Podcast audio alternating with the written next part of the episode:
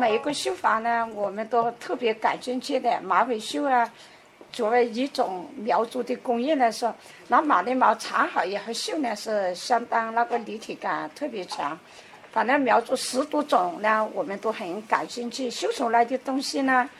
我们在潘家园来说呢，外国人来买，中国人来收藏啊，各大博物馆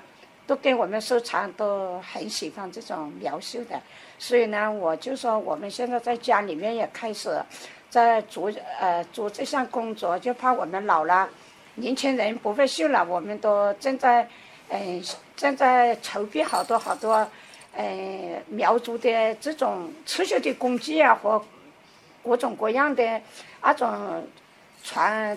呃传统的这种绣法呢，我们正在筹备好多好多东西呢，正在开展，在我们那里搞一个民族传承的一个研究所，现在正在筹备。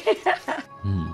嗯，潘玉珍呢一讲起苗绣来就滔滔不绝，而且她非常自豪。她还经常作为苗绣的代表性传承人出访国外，为国外的朋友呢介绍我们中国的苗绣工艺。那下面时间呢，我们请大家来听一下她介绍的国外人对苗绣具体是怎样的一种喜爱程度，以及呢她是如何向外国人来展示苗绣的工艺内容和文化传统的。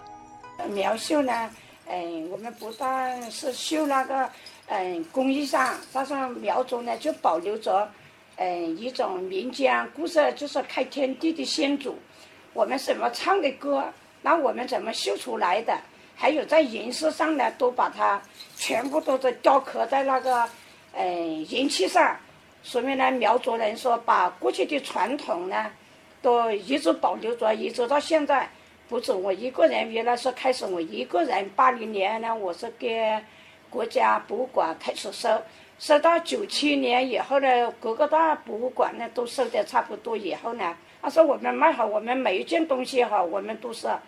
不是光是从我们的绣工来，嗯，来来来进行我们的工艺，表达我们的绣的质量好不好，还有我们的民间故事特别特别多，就把民间所有的，就要开天地的先祖那些故事。一个故事一段一段的唱出来的，都把它全部绣在那个我们的衣服上啊、壁挂上啊，都这样绣。他们呢介绍我呢到美国去，今年如果明年去呢，也是第七个年头。包括到新加坡、到香港也好，每年我都一次到美国去，特别喜欢每每一次呢，在美国布展的那一天，每一次一布展开始布展，然后第二天才呃开始卖。不展的那一天呢，那些呃美国的那些馆长都说了，怕你的东西都全部给我们打记号了，都是一售一售了。那你的东西怎么弄个呃给我们美国人弄个喜欢呢？你们是怎么绣的？我说我们这些都是传统的。我们我们到美国来说卖的时候呢，特别好。每件东西来说，我带去的呢，每年，除开我说每一个品种我带去三件以外，每个。所有的品种都全部卖，全部卖完。第一天都全部已经售完了，第二天我都只能说在那里呢，只能看着他们那个。所以呢，我们苗绣的东西各种各样的绣，包括是我算起来都是有十三种。外国人特别喜欢，不只是苗绣一种，还有好多好多种，就是汉族也好，苗族也好，都是中国拿去的，都是代表中国。反正苗绣的东西呢，特别比。呃呃，特别呢，比比那个外国人呢特别喜欢。还有织锦，织锦呢，现在海南彝族呢，织锦呢，我带也不是我带，是另外一个呢，呃，中国人华侨带一个呃彝族的到那里去，他们亲自到那里表演，我也表演呢，也很受欢迎。所以苗锦呢，呃，彝锦呢，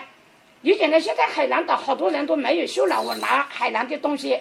我拿到我们贵州来说，我们苗族人也特别聪明，一看到那个海南彝族的东西，我们也能够全部绣出来，一模一样的，他们分不清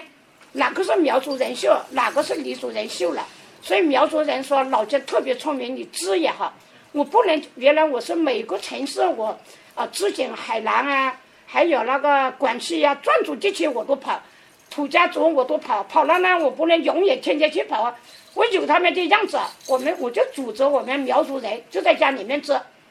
同样的机子，我也能够织出礼锦，同样的记者，我也制作传记，所以呢，苗族这个简单的这个小药剂呀，能够织出好多好多种。